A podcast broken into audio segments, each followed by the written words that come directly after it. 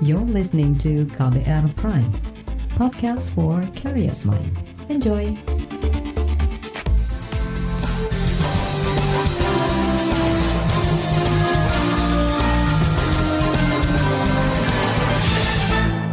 Halo selamat sore saudara, apa kabar Anda sore hari ini? Kembali saya Reski Mesanto hadir di KBR Sore. Hari ini tanggal 21 Desember 2022. Sore hari ini saya ajak Anda untuk menyoroti pernyataan Menko Maritim dan Investasi Luhut Binsar Panjaitan yang mempersoalkan operasi tangkap tangan atau OTT oleh Komisi Pemberantasan Korupsi atau KPK. Luhut menyebut OTT oleh KPK memperburuk citra Indonesia di mata dunia.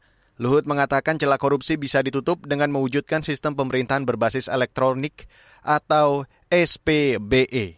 Benarkah OTT yang dilakukan KPK memperburuk citra Indonesia di mata dunia? Benarkah sistem pemerintah berbasis elektronik atau SPBE bisa menutup celah korupsi? Kita bahas selengkapnya di KBR sore.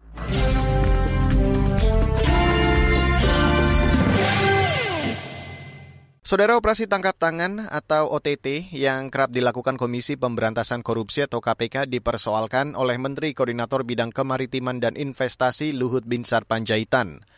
Luhut menganggap OTT KPK tidak bagus dan bisa berdampak buruk pada citra negara di mata dunia. Luhut meminta KPK lebih mengutamakan upaya pencegahan korupsi daripada sering kali menggelar OTT. Menurut Luhut, upaya pencegahan korupsi bisa dicegah dengan memaksimalkan pengawasan yang dilakukan sesuai sistem pemerintah berbasis elektronik atau SPBE. Kita nggak usah bicara tinggi-tinggi lah. Kita OTT-OTT itu kan tidak bagus sebenarnya. Buat negeri ini jelek banget gitu.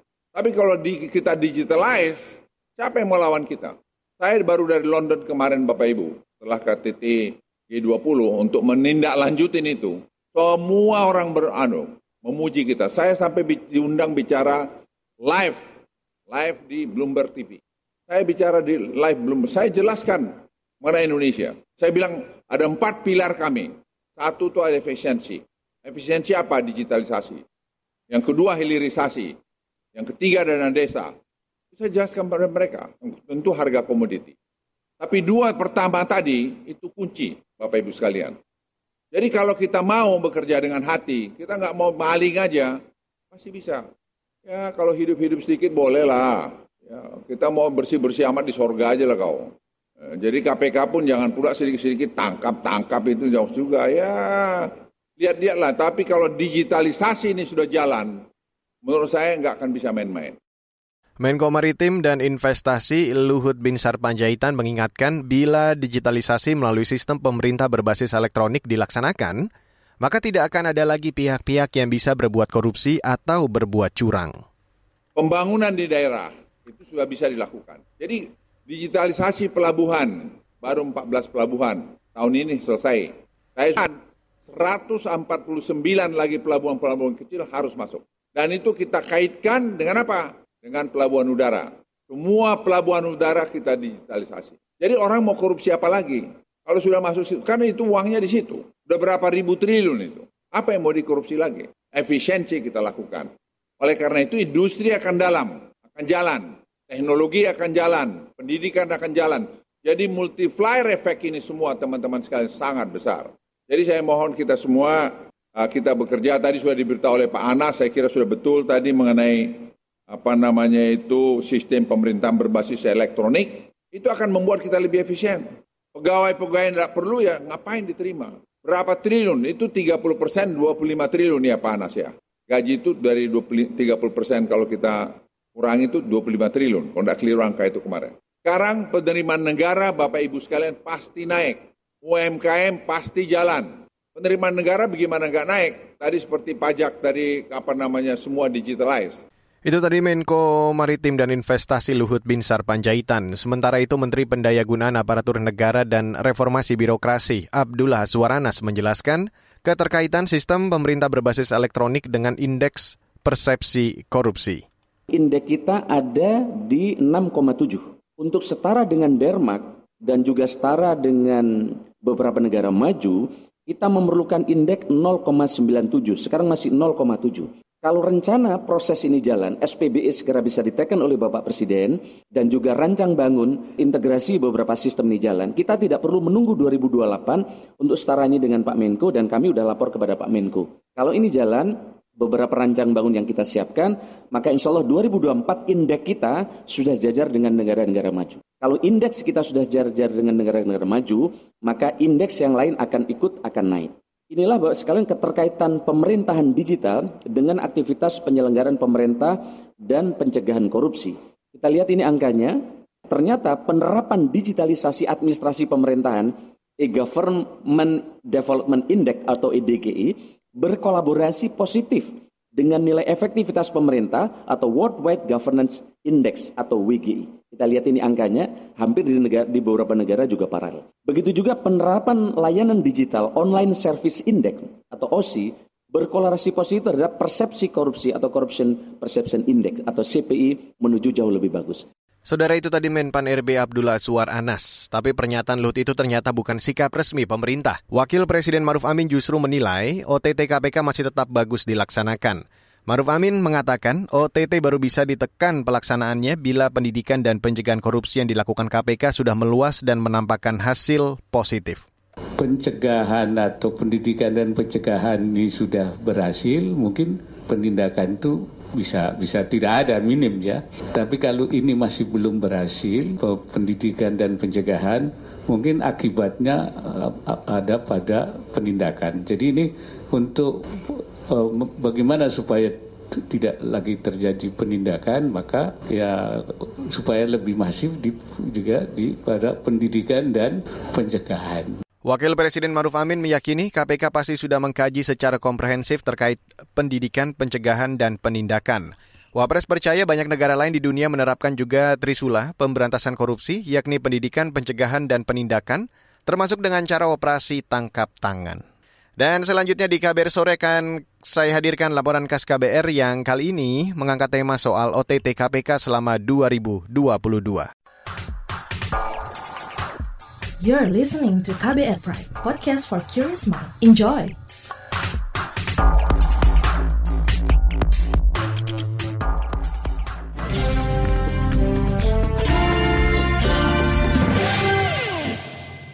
Saudara Operasi Tangkap Tangan atau OTT menjadi salah satu upaya Komisi Pemberantasan Korupsi atau KPK memberantas tindak pidana korupsi di Indonesia. Upaya lain yang dilakukan adalah pencegahan dan pendidikan. Tiga hal ini disebut Trisula Pemberantasan Korupsi. Dari OTT tersebut, berbagai kasus korupsi yang melibatkan sejumlah pihak terungkap. Selengkapnya, saya ajak Anda untuk langsung mendengarkan Laporan khas KBR yang disusun reporter KBR Siti Sadida. Menteri Koordinator Bidang Maritim dan Investasi Menko Marves Luhut Binsar Panjaitan menilai operasi tangkap tangan atau OTT yang dilakukan oleh Komisi Pemberantasan Korupsi atau KPK membuat citra negara menjadi buruk.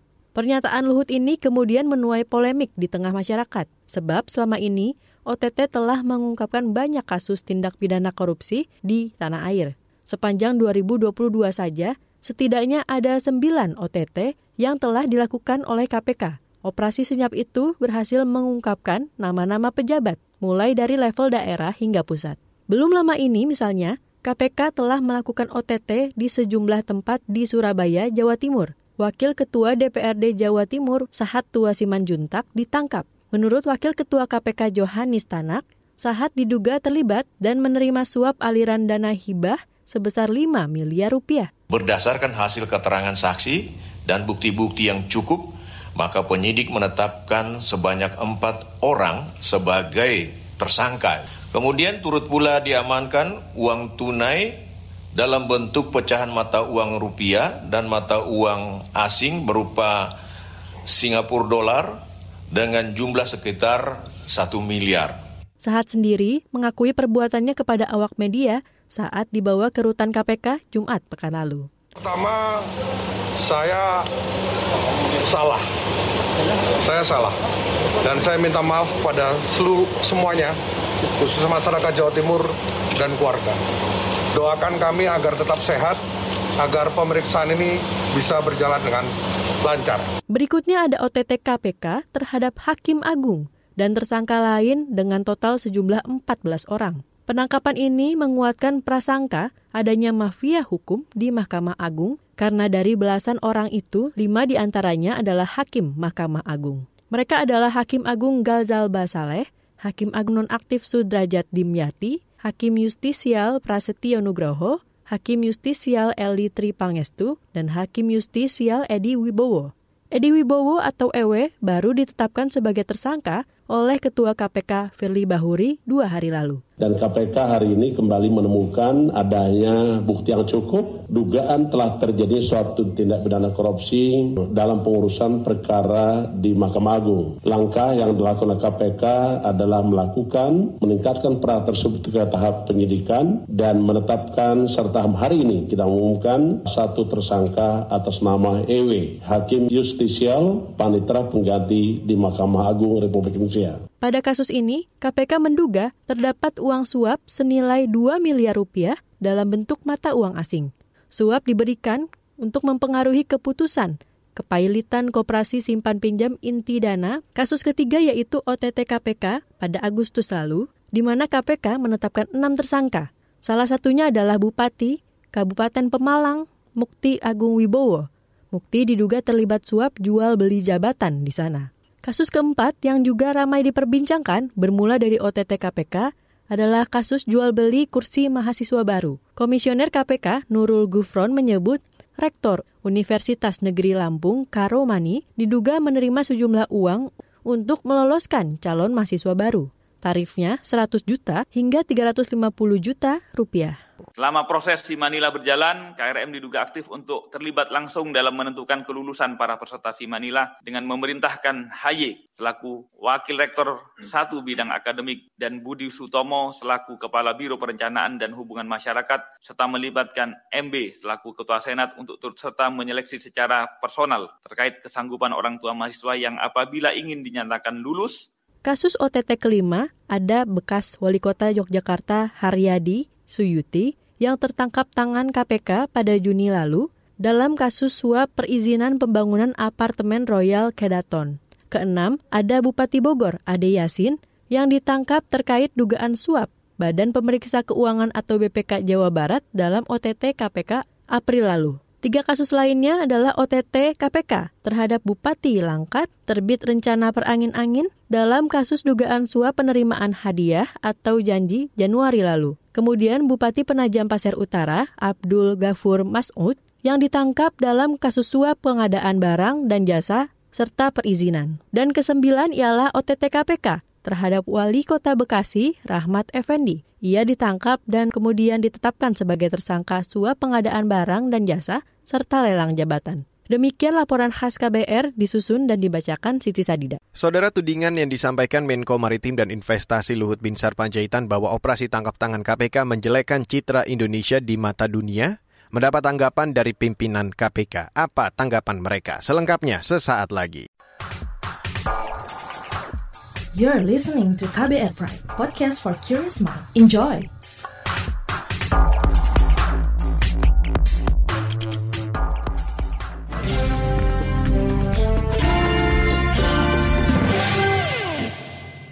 Saudara Komisi Pemberantasan Korupsi KPK menegaskan upaya pemberantasan korupsi tidak bisa hanya berfokus pada aspek pencegahannya saja, tapi juga harus dilaksanakan pendidikan dan penindakan terhadap para koruptor. Lantas apa tanggapan KPK terhadap pernyataan Luhut yang menyebut OTT tidak bagus dan memperburuk citra Indonesia? Selengkapnya saya ajak Anda untuk langsung mendengarkan perbincangan reporter KBR Mutia Kusuma bersama Deputi Bidang Pencegahan Komisi Pemberantasan Korupsi Pahala Nainggolan. Pak Pahala, ini kan Menko Luhut itu menyampaikan keberadaan e-katalog itu untuk meminimalkan penyalahgunaan dalam urusan pengadaan. Itu dianggap lebih baik Pak ketimbang operasi tangkap tangan yang dinilai memperburuk citra Indonesia. Ini bagaimana tanggapan KPK? Apakah setuju Pak? Uh, ini bukan bukan dua hal yang yang kalau tidak A maka harus B gitu ya. Ini justru harus jalan bareng karena uh, yang di KPK lah gitu ya kasus terbanyak kan memang suap. Tapi kalau dilihat suapnya untuk apa, e, terbanyak untuk pengadaan. Nah oleh karena itu dari sisi pencegahan harus ada secara sistemik bagaimana mencegah supaya pengadaan barang dan jasa yang menggunakan anggaran negara tidak menjadi lahan korupsi terus menerus gitu kan karena walaupun di, dilakukan operasi tangkap tangan berkali-kali belum tentu dia hilang karena secara sistem peluangnya masih banyak. Nah oleh karena itu kalau saya melihatnya dua bahwa satu tangkap tangan disilakan kalau terbukti kenapa juga tidak tidak dilakukan tapi yang kedua yang poin di acara kemarin adalah kita lakukan pembenahan secara sistem berupa pengenalan eh, pengelolaan berbasis digital yang secara praktis kita percaya pasti menutup peluang itu.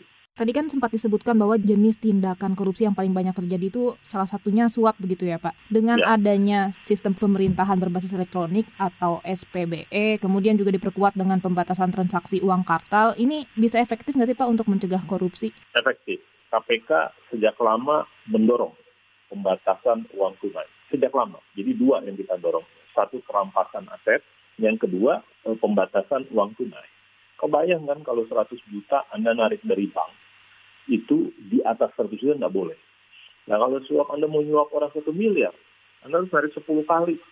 Itu kan udah udah nggak bener, udah kelihatan lah itu. Kalau sekarang nggak, Anda bisa narik 2 miliar, 5 miliar, berapapun kalau janjian bisa. Nah kita bilang sekali lagi ini pendekatan secara sistem.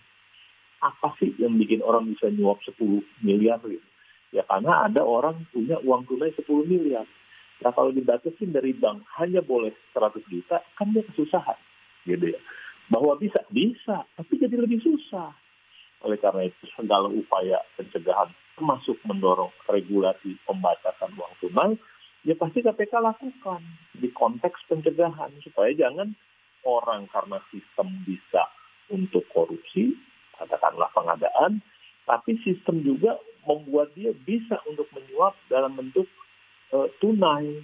Dengan sistem digitalisasi itu, Pak, ada celah-celah yang masih bisa dijadikan untuk modus korupsi begitu nggak sih Pak? Mungkin Bapak melihatnya masih, masih, masih. Kalau itu saya jamin masih. Kalau ingat kasus beberapa tahun yang lalu di Bandung, kota Bandung kan ada perizinan kan, perizinan disebut udah digital, tapi tidak diklik sama orangnya, didiemin aja.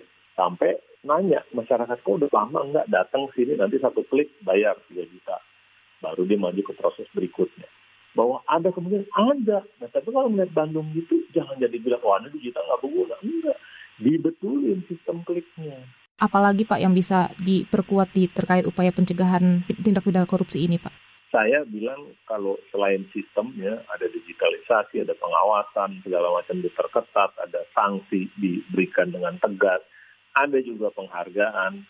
Satu lagi yang kita jangan lupa bahwa yang bagian terbesar dari masyarakat kita adalah generasi muda orang-orang yang belum tahu korupsi. Segera pencegahan menggarap mereka supaya di mereka ini orang-orang yang baru masuk kerja gitu tertanam merasa bangga kalau dia makmur tapi tidak korupsi. Ini penting supaya kalau dia memang pegawai negeri, ya dia sudah tahu kira-kira gimana pegawai negeri. Jangan udah pegawai negeri kaya raya bangga, tapi jangan bangga yang tidak pada tempatnya. Nah nilai-nilai ini yang kita rasa sekarang udah agak-agak nggak jelas. Padahal kita punya bonus demografi yang anak-anak muda yang akan atau sedang di awal e, bekerja. Kami dari KPK pikir ini segmen yang paling penting yang mungkin hasilnya kita akan petik 10 tahun atau lima tahun ke depan. Saudara itu tadi Deputi Bidang Pencegahan Komisi Pemberantasan Korupsi Pahala Nainggolan. Pernyataan Menko Maritim dan Investasi Luhut Binsar Panjaitan yang menganggap OTT koruptor oleh KPK tidak bagus menuai kritik dari kalangan pegiat anti korupsi. Selengkapnya sesaat lagi. You're listening to KBR Pride, podcast for curious mind. Enjoy!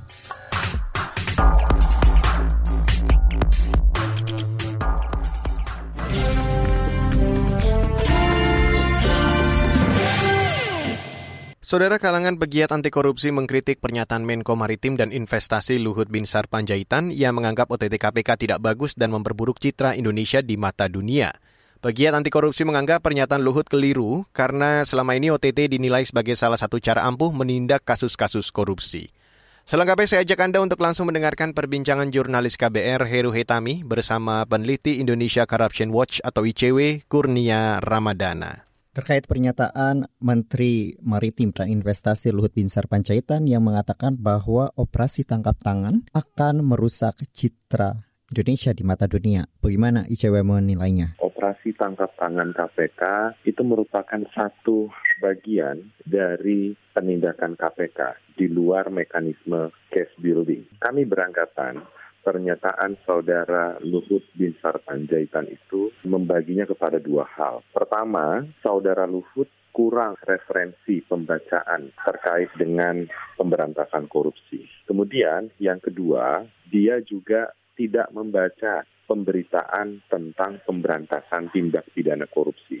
Kenapa kami tiba pada dua hal itu? Kami penting untuk mengingatkan saudara Luhut bahwa tahun 2013 KPK mendapatkan penghargaan dari Ramon Magsaysay Award terkait dengan kerja-kerja pemberantasan korupsi KPK. Satu di antaranya menggunakan mekanisme tangkap tangan. Tangkap tangan KPK itu telah berhasil dan ampuh untuk membersihkan pejabat-pejabat korup yang tersebar di tiga cabang kekuasaan, baik eksekutif, legislatif, maupun yudikatif. Itu tentu yang harus dilihat, dipahami, dan dimengerti oleh saudara Luhut, sehingga tidak asal berbicara sebagaimana yang kemarin ia utarakan. Kami juga bertanya apakah kerja-kerja pemberantasan korupsi yang selama ini dilakukan oleh KPK secara masif dan KPK itu kan merupakan representasi dari negara. Apakah kerja-kerja pemberantasan korupsi itu tidak disenangi oleh yang bersangkutan? Kami juga mendorong agar Presiden Joko Widodo menegur saudara Luhut agar tidak ikut campur terkait dengan proses penegakan hukum yang dilakukan oleh KPK. Salah satunya adalah dengan mekanisme tangkap tangan. Proses penegakan hukum KPK berdasarkan Undang-Undang KPK baru itu bersifat independen. Tidak boleh dicampuri oleh cabang kekuasaan mana pun, apalagi eksekutif terlebih saudara Luhut. Kemudian Pak Luhut direspon oleh eh, pemerintah mulai dari eh, wakil presiden hingga menteri-menteri dan ini terlihat seperti membenarkan apa yang dikatakan oleh Pak Luhut. Iya, pemerintah bingung untuk mengklarifikasi dan membenarkan pernyataan itu. Sehingga sampai Wakil Presiden Pak Maruf Amin, Menko Polhukam Prof. Mahfud MD, Menko PMK Pak Muhajir turut merespon apa yang disampaikan oleh Saudara Luhut. Karena memang sulit dipahami pernyataan Saudara Luhut itu. Dia mengatakan akibat KPK melakukan tangkap tangan, citra Indonesia jelek di mata dunia. Kami sebenarnya di ICW sangat sulit untuk bisa memahami logika berpikir saudara Luhut itu. Bagi kami, kalau OTT-nya maksimal, tentu dengan berbagai tindakan lainnya, pencegahan, penindakan, koordinasi supervisi, pengawasan terhadap penyelenggaraan pemerintah, itu baik. Dengan sendirinya citra Indonesia itu baik. Itu logika berpikir yang benar, bukan seperti apa yang disampaikan oleh saudara Luhut. Lalu dari catatan ICW, bagaimana kinerja penindakan Komisi Pemberantasan Korupsi selama ini? Iya, kalau catatan ICW selama tiga tahun terakhir pada era kepemimpinan Firly Bahuri itu tidak ada yang bisa dibanggakan. Tidak ada prestasi yang banyak justru kontroversi. Pelanggaran etik, penurunan kuantitas penindakan, kehilangan arah atau disorientasi ketika memimpin Komisi Pemberantasan Korupsi dan KPK pun berjalan tanpa mengikuti tujuan pembentukan kelembagaannya persepsi masyarakat anjlok melihat KPK hari ini. Jadi KPK hari ini benar-benar KPK yang tidak bisa dibanggakan. Namun merespon itu bukan dengan cara meminimalisir OTT. Justru yang harus dilakukan oleh pemerintah mengevaluasi kerja pemberantasan korupsi, meminta kepada KPK memaksimalkan kewenangan yang ada untuk memberantas korupsi dari cabang kekuasaan mana pun, eksekutif, legislatif, maupun yudikatif. Saya rasa ucapan seperti yang disampaikan oleh saudara Luhut tidak baik diikuti oleh Komisi Pemberantasan Korupsi karena pernyataan itu tidak jelas dan sulit dipahami. Saudara itu tadi peneliti Lembaga Pemantau Korupsi di Indonesia atau ICW Kurnia Ramadana. Dan perbincangan ini sekaligus menutup kabar sore untuk hari ini edisi 21 Desember 2022. Terima kasih untuk Anda yang sudah bergabung sore hari ini. Selamat menjalankan kembali aktivitas Anda. Dan saya Reski Mesanto mewakili tim redaksi yang bertugas sore hari ini. Kami undur diri. Salam.